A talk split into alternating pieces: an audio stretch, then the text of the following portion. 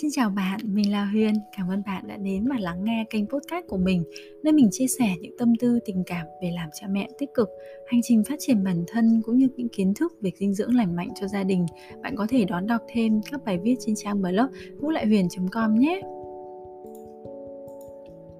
Podcast số 1 Mẹ ơi, mẹ ôm con con nhìn mẹ với ánh mắt lo sợ khi mẹ quát Con nép lại không dám đến gần mẹ.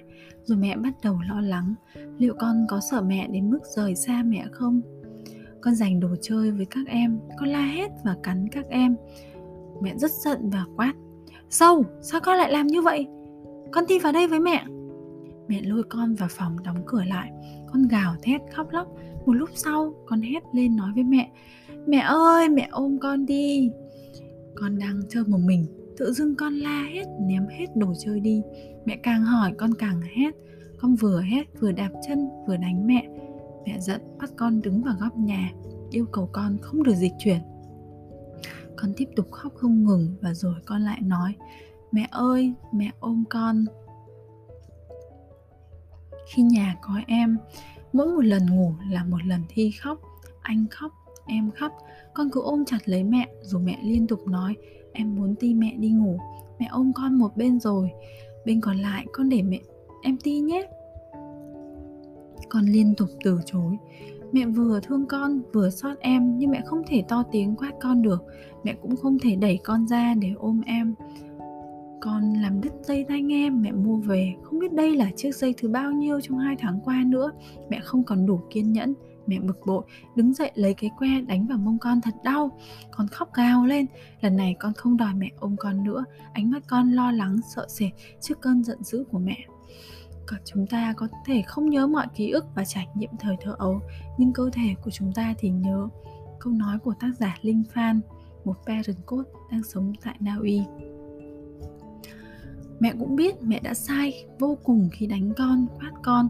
Vậy nên khi bà nói mẹ phải cứng rắn hơn với con, phải đặt, phạt đòn con thật đau để lần sau con nhớ.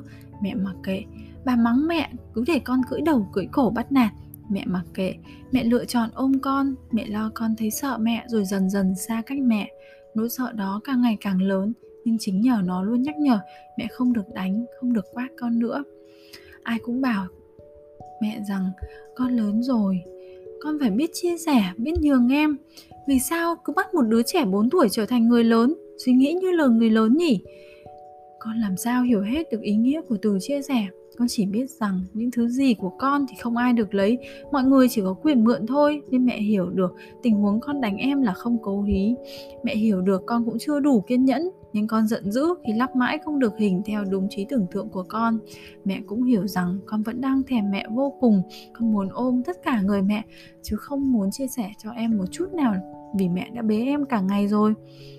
Mẹ mong con lớn lên với những ký ức và cái ôm về cái ôm đầy tình yêu thương của mẹ, về những lần mẹ xoa dịu con bằng lời nói cử chỉ nhẹ nhàng. Mẹ không muốn hàn sâu trong ký ức của con là tiếng quát hét hay những trận đòn đau đớn. Mẹ muốn ôm con thật nhiều thật nhiều hơn nữa và mẹ sẵn sàng thay đổi để trở thành một người mẹ tốt hơn.